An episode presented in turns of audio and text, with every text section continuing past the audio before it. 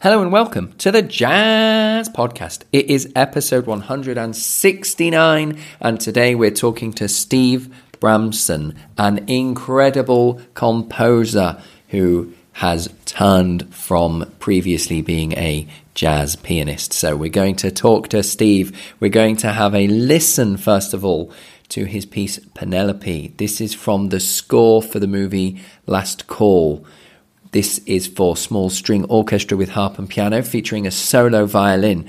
This won the Castel di Peralda Award for Best Score at the 2021 BCN Film Festival Awards in Barcelona.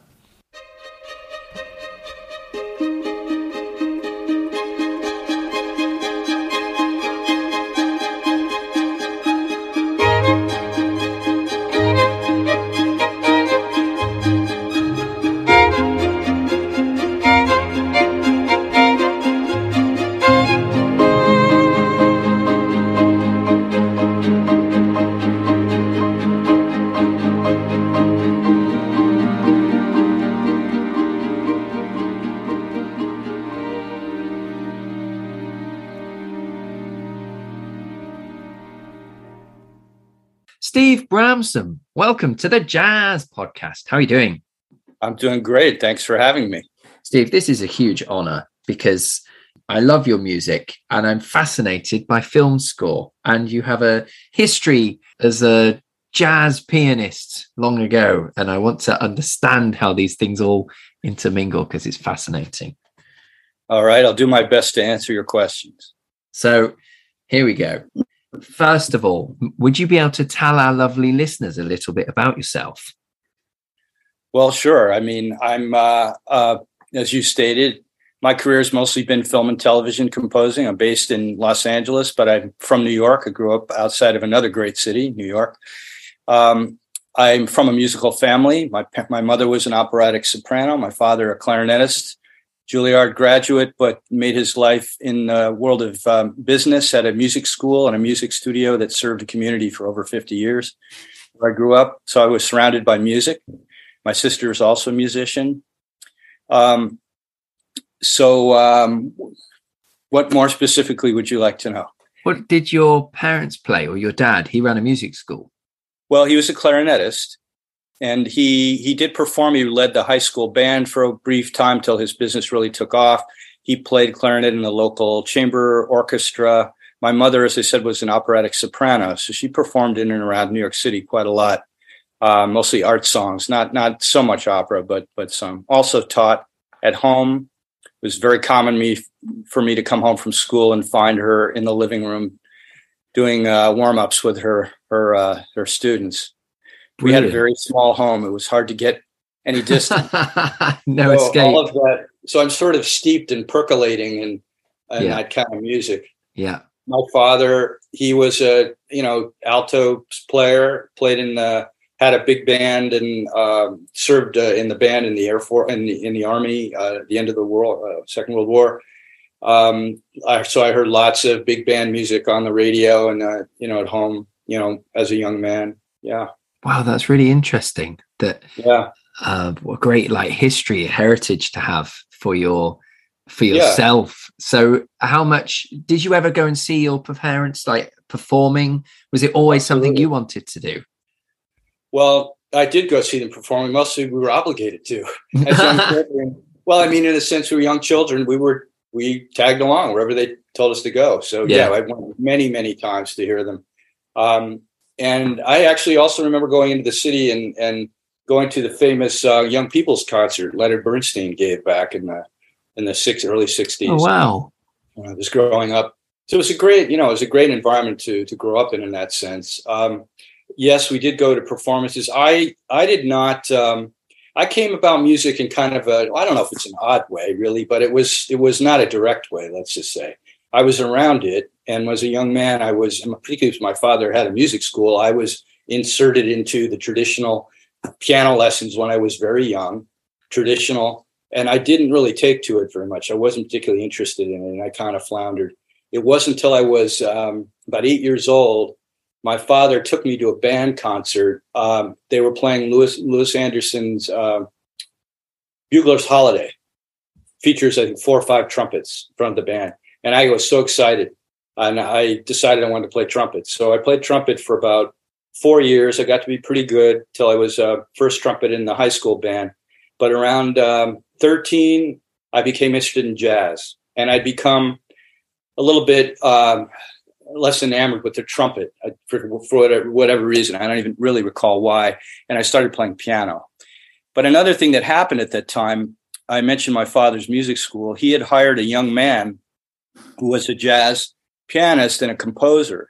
And I started taking lessons with him. And he really opened up my eyes and opened up my ears. And that was a very formative um, experience to to start with. A guy named Mitch Farber, who I still count as a very important part of my musical life. Um, and so I abandoned trumpet, stuck with the piano. Uh, right around the time I quit the trumpet, the band in high school, uh, the director started a jazz band, not you know a big band. I really wanted to play piano in the band, but the rule was you could not play in the jazz band unless you played in the concert band, and there's no piano in a concert band. So at least not in our band. So he made a deal with me and said, if you will play mallets, because I could read a keyboard, you can play piano in the jazz band. So I did. And I, you know, I also took up some rudimentary snare drum and cymbals and stuff like that. I played, but um, so I played in the jazz band there for you know the last few years of my life uh, in high school. And then um, around the same time, I took up with some friends. We formed a quartet together wrote our own tunes, started playing around, you know, the area. So that was sort of a that's a quick run through of my youth before college, at least. So, what did you study at college? Well, I went to college as an undeclared major, um, and I think in my sophomore year, I decided to declare music. Um, I took a lot of the basic classes, music history, theory, some early composition classes, but I did not at the time see a way forward for me in music, even though it was important in my life. I was always, you know, involved in, you know, spending time in the music department. I was playing in the in the big band. I was sharing the chair. Our band went to Montreux and played with Clark Terry at the Montreux Festival. I was very involved in it, but I just didn't. I didn't. I didn't see a way forward. I didn't know what kind of life that would mean. So I switched my major to economics, which was something I was interested in and so I, I, I ended up graduating with a degree in economics. Wow, that's but, r- really interesting that that you've uh, had these experiences and and kind of been aware of like Montreux and Clark Terry. That's amazing. That yeah, that, that those like opportunities. How did you come back to music then? Well, here's the thing, Rob. Um, this is interesting, you know, because I've been thinking about your podcast and and the great guests you had. I don't think of myself as a performer, even though I played piano. I never I never really uh, imagined a life as a performer. I didn't for for a variety of reasons. That could be why I was sort of lost at the time. I didn't think, well, I'm not. I know I'm not going to have a career as a performer. So what am I going to do if I go into music? I didn't really know what that would mean for me.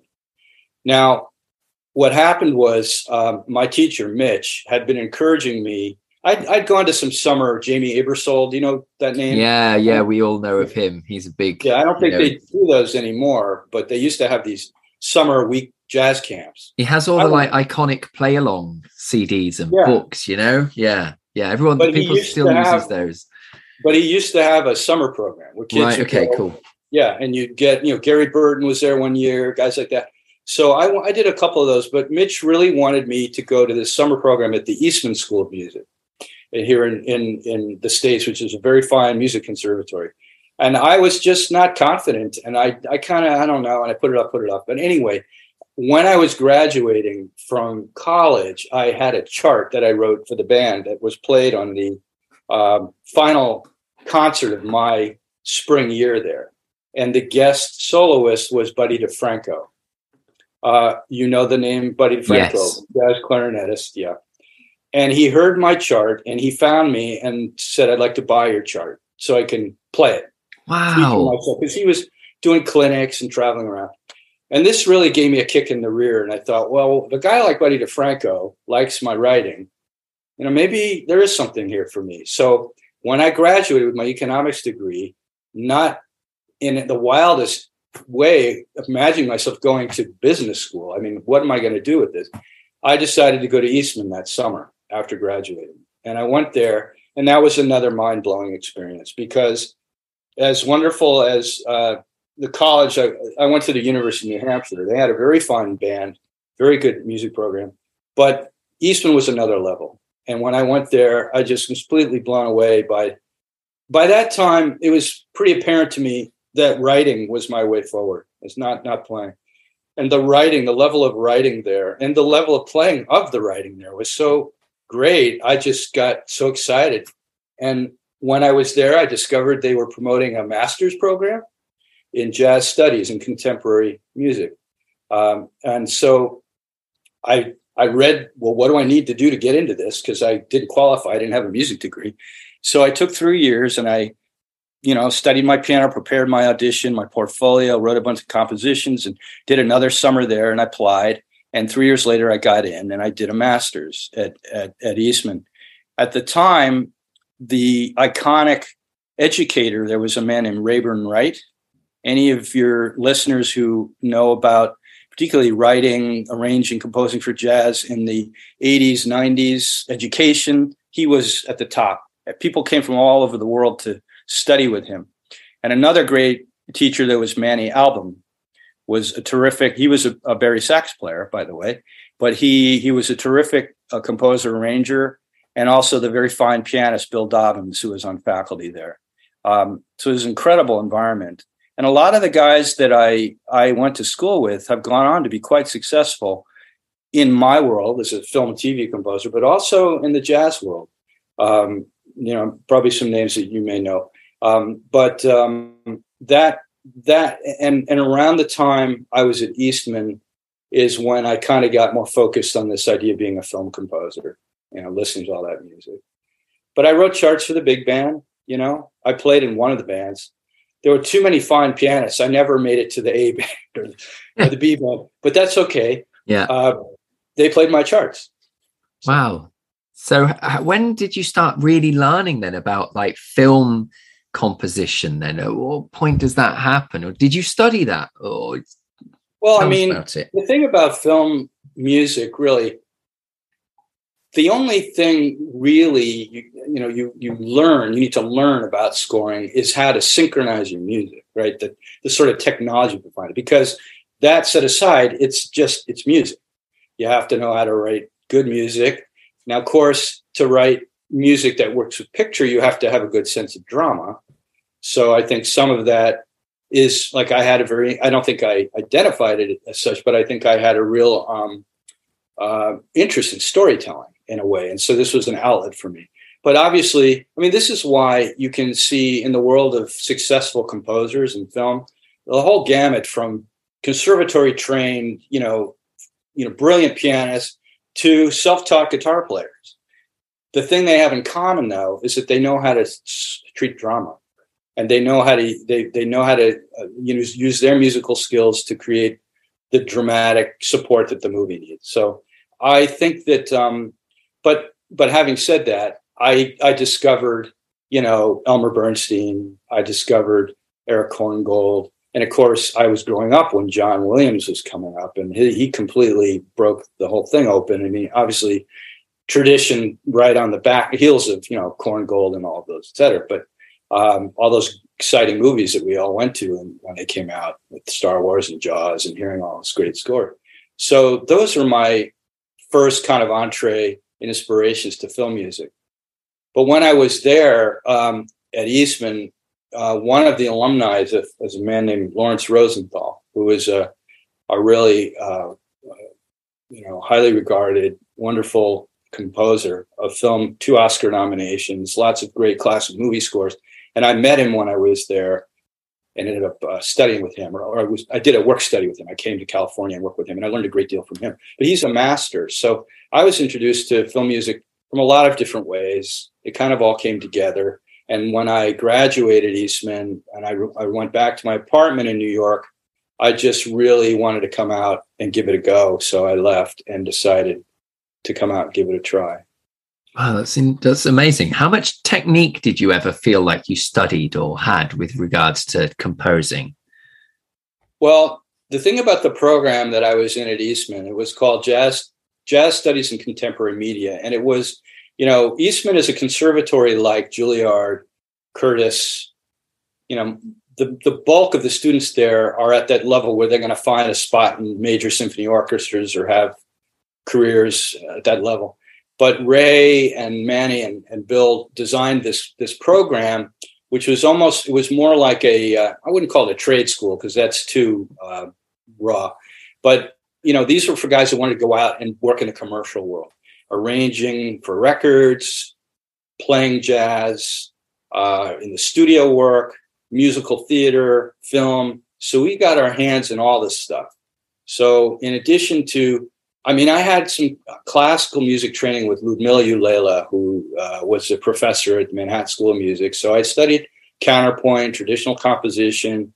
I also studied with Samuel Adler and um, Sid Hodkinson, composer at Eastman.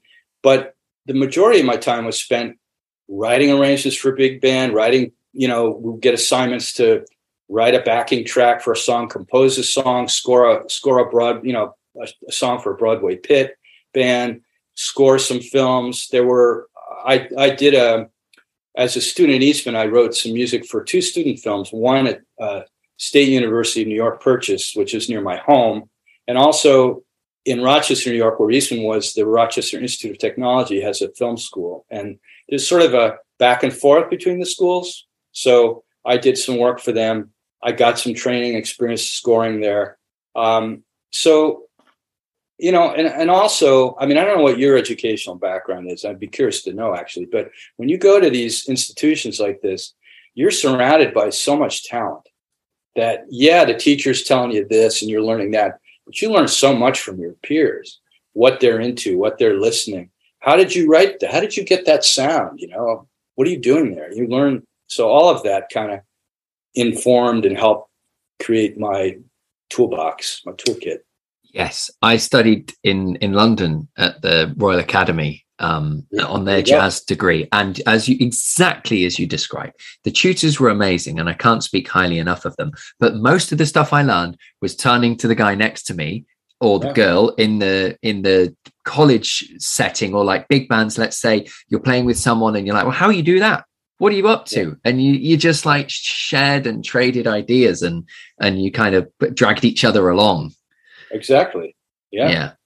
Yeah. Rings are very true. Yeah. So um what was your first big job then in the film film school world? Well i mean i started working with larry that laurence rosenthal. Um, when i came out on that work study he was scoring a mini series and I didn't expect to work for him other than, you know, kind of follow him around, get him coffee, stuff. But he had me orchestrate for him. Oh, so wow. I got, I mean, I didn't do the whole show, but he threw some work at me and I got to learn how to do that.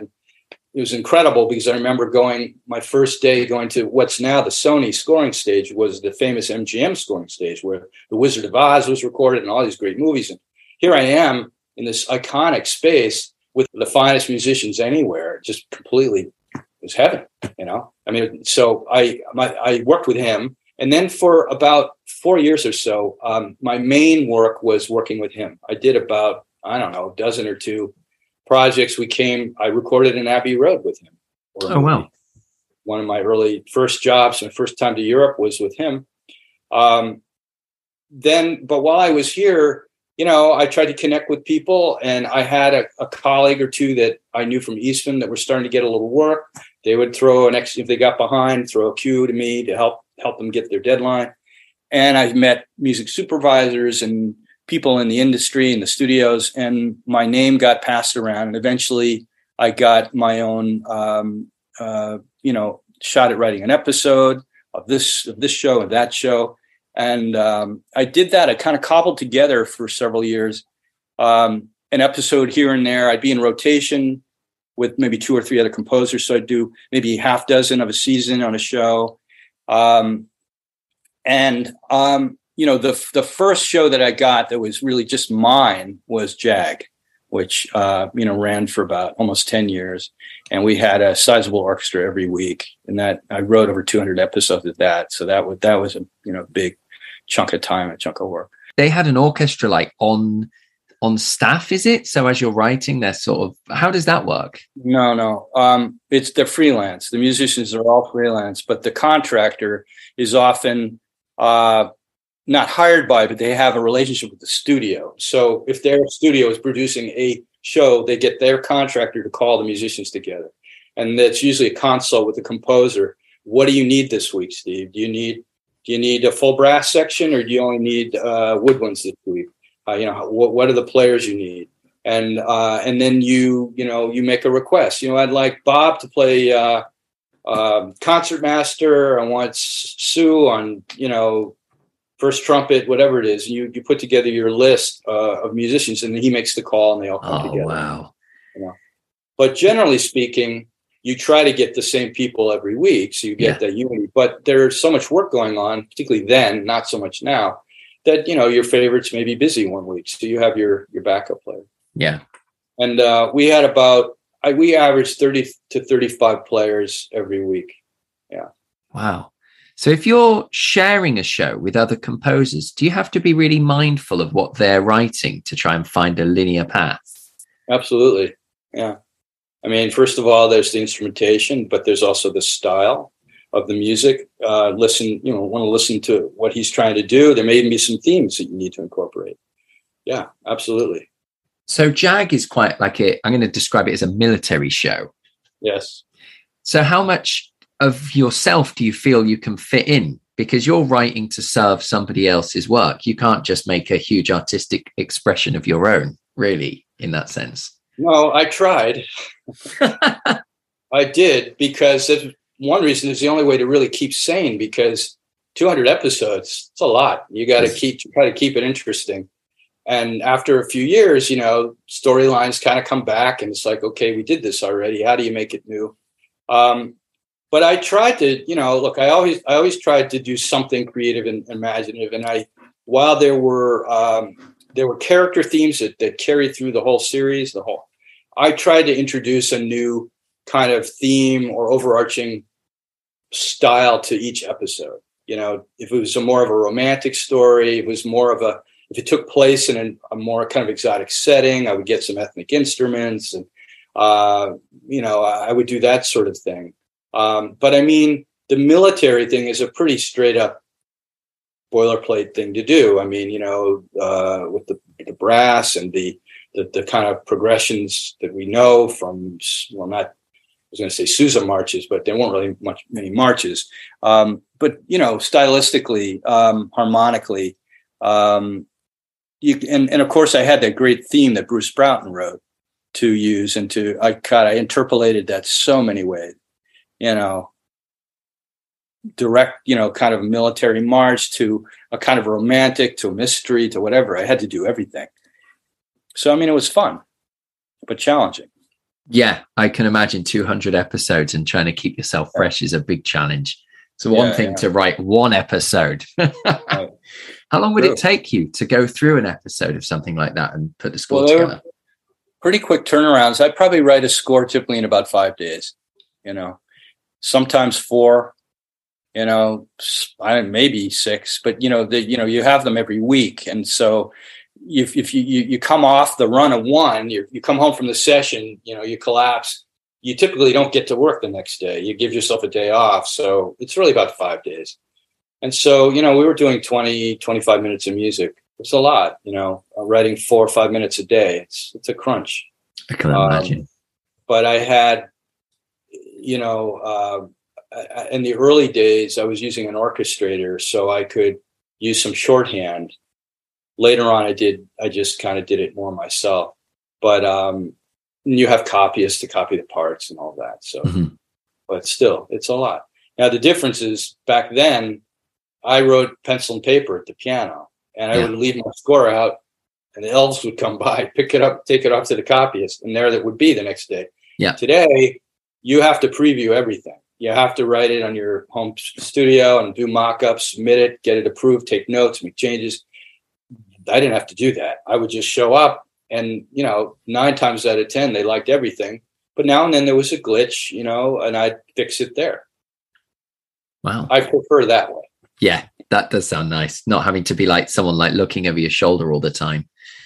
Yeah, I mean, I don't mind getting notes, but the problem is nowadays, at least in my experience, there there's so many hands in the pot because you got a director, you got a studio, you got a producer, you know, the network. They can all get notes and they can conflict, and it's always, you know, I need it yesterday. It can. It's just a bit stressful. I didn't handle. I didn't handle that particularly well.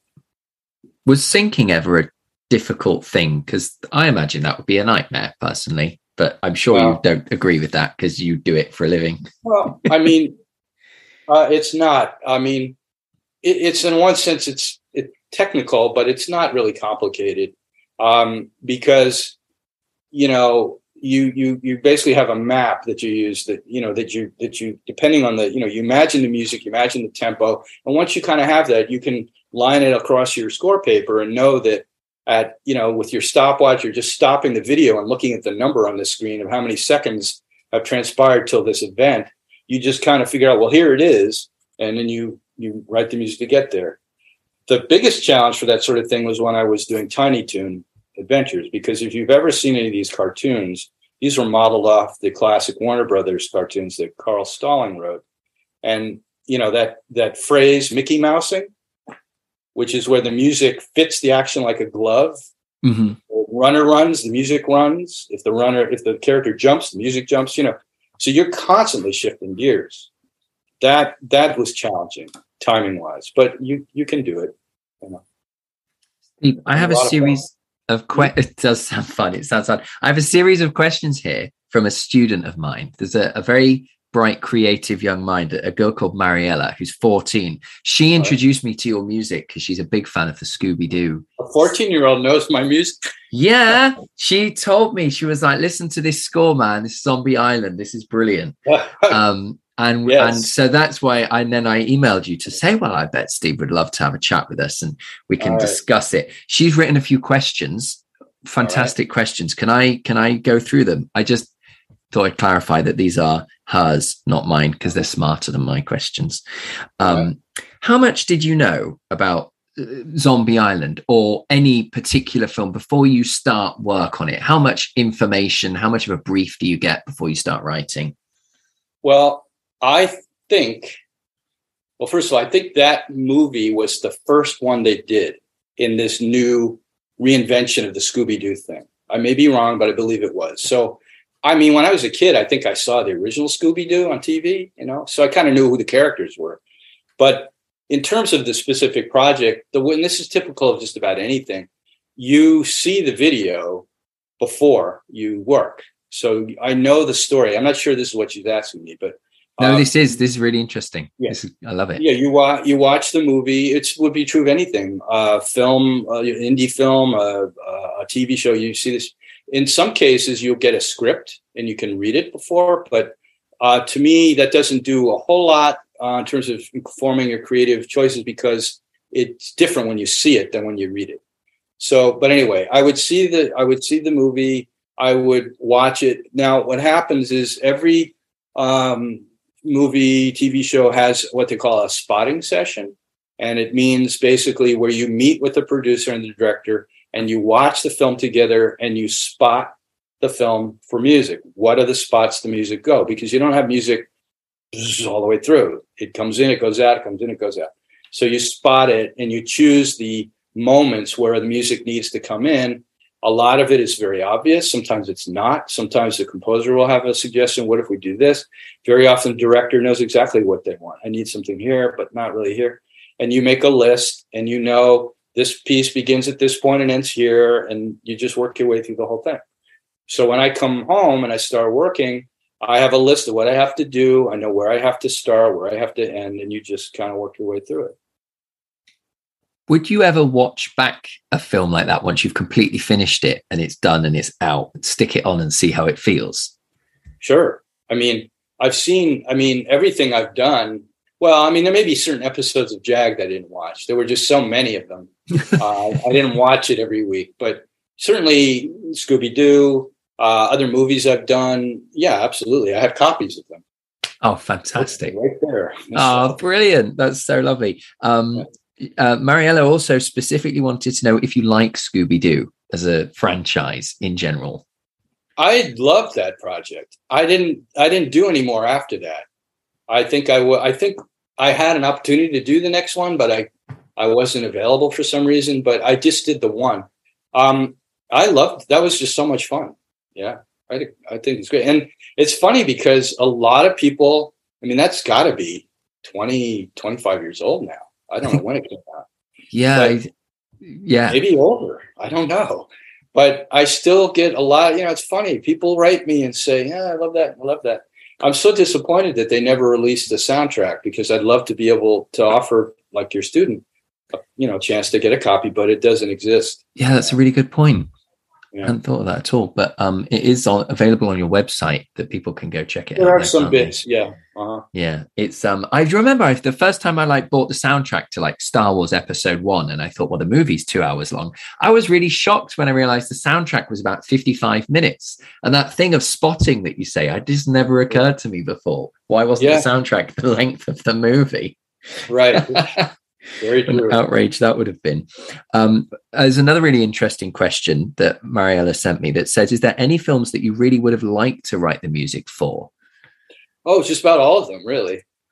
I mean, yeah. I mean, uh, nothing. I can't. I mean, I can't think of a specific title, but yeah, there are many wonderful movies I I would love to have had a chance to score, and I'm grateful for the ones I've done, few though they are but I love the the variety. You know, you mentioned earlier about the challenge of writing 200 episodes of a series with the same characters and many of the same plot lines. The wonderful thing about movies is everyone is different. You know, you have a different director with a different vision, different actors, different story, and um, I love doing that. And and I also, you know, when you're in a, a television show, you're kind of. I mean, you have these spotting sessions, but you're kind of it kind of runs itself. You just kind of go home and do the work. You know what you're supposed to do. But with films, you have a very intimate relationship with the director, and there's a lot. It's a real creative interaction that I really like, and uh, so I would, you know, I, I, would eh, love to do any any movie really. You know, so. I've been listening back to your work, and it's so broad and, and varied, and both in its musical styles, but also the orchestrations are really varied. Do you decide on the orchestrations, or are you often given the orchestrations and told to work with it? No, it's pretty much always up to the composer. I mean, sometimes the project dictates it. I mean, there are certain things that you know. I mean, um, like I mean, JAG again is pretty straightforward. You know, you're going to have to have the brass, and you know, you're going to have to percussion. You know, you're going to have to do certain things. And also, JAG was kind of a in addition to being military, it was also an adventure show. So you need to have the resources to do sweeping themes and intimate moments and colorful expression, all of that, and and use a vocabulary that was very, you know, middle of the road adventure movie kind of music. That's what it was. But um, you know, the movie I did called Don McKay has more of a, you know, I, I use a couple guitars and dobro uh, solo electric cello, some weird percussion, and some samples and stuff. But that was a kind of a thriller, kind of a kind of a comedic black comic thriller. Um, and a lot of times those things, the the the, the sound and the instrumentation kind of uh, evolves. Like you start kind of with a little bit, and then it, you kind of add to it, eventually kind of flesh it out. Then I did a movie um, well, it's called Last Call now, but it's based on the life of Dylan Thomas. And that has a, a somewhat traditional score, but there's no brass in it. It's strings, piano, harp, solo violin. So it's a little more intimate, uh, a little more classical. Yeah, beautiful soundtrack. I listened to that earlier. Oh, thank you. And I noticed that won an award as well for best score at the BCN Film yeah. Festival. Yes, that did. Yeah. Yeah. Well, you know, one thing that's not on there, Rob, is a show I did called Fish Police, which you may have never heard of. Sounds brilliant. Well, the reason I'm mentioning it will be uh, in a second, you'll understand. But when The Simpsons came out, there was a mad dash all around town to come up with the next animated adult show. And one of the, and James Horner had been hired to write the theme for Fish Police, which was a noir kind of 40s noir style detective underwater. It's ridiculous when you think about it. But all these, they were fish characters, but they could speak and they looked like human heads and everything like that. But the music was this noir 40s jazz. And I had a jazz band. Do you know the name Abe Most? No, no, I don't. Well, Google him when you have a chance. He was, I sadly think he passed away, a wonderful jazz clarinet player. And I, I had him on the date. I had a bunch of other guys I know. Uh, oh God, I'm forgetting his name now. The sax player here who played on everything, played on uh, John Williams score that featured the alto sax in that. Stage. Oh, I know who you mean. That that catch me if you can. Dan Higgins. Yeah, yeah. you know Dan Higgins' name? Yeah, yeah. So he played. Some other guys I know, and we had this big band plus strings, and I got to create this whole kind of '40s noir thing. And it was so much fun. Uh, but I don't have music up on, on my website. But uh, that sounds stunning. You know, the variety. I mean, again, this is kind of one of the cool things about doing what I do is every project is different. And uh, this kind of came out of left field. Well, I had. I'm trying to remember how this happened. I think it was, you know, I worked. I did work with James Horner in a couple movies as an orchestrator that's not how I got Fish Police, though. What, even though he wrote the theme, I got that because a good friend of mine, who I knew from Eastman, was going to do it, but then got hired to do Young Indiana Jones, and then recommended me to do Fish Police. And I think through a variety of channels, that's how that happened. I believe. Yeah. Anyway. Oh wow! And and you've you've done some uh, Young Indiana Jones as well. I, did did yeah. one, yeah, and that was also a lot of fun. Yeah. And I did get get to meet George Lucas, and I was now it was really interesting because we were talking about spotting sessions. Here's a guy who knew exactly what he wanted. I mean, I was admittedly I wasn't about to just kind of run roughshod over him. He was George Lucas, you know. Yes, sir. Yes, sir. Whatever you like, sir. You know. But I I was there and I I had my ideas, and he was very polite. But he said, "No, no, I think we're going to do it this way." He knew exactly. I didn't have to we're going to go in here, we're going to go out there. And I just, okay, he knew exactly what he wanted. So that's great. Wow, that's amazing. Yeah. Steve, thank you so much for coming and telling us about your Absolutely. incredible life and career. I have loved every second of it. Yeah, Super it interesting. Thanks for having me, Rob. It's a pleasure. We're going to finish the show. I'm going to play a bit of the um, a bit of the piece uh, explaining linkage. This is from your score for oh. decoding Annie Parker. All right. Yeah, this this this just struck me straight away. It sounds brilliant. It's like so like contemporary classical. Um, you yeah. know that yeah. So thank you, Steve. Thank you so much. Thanks for having me, Rob.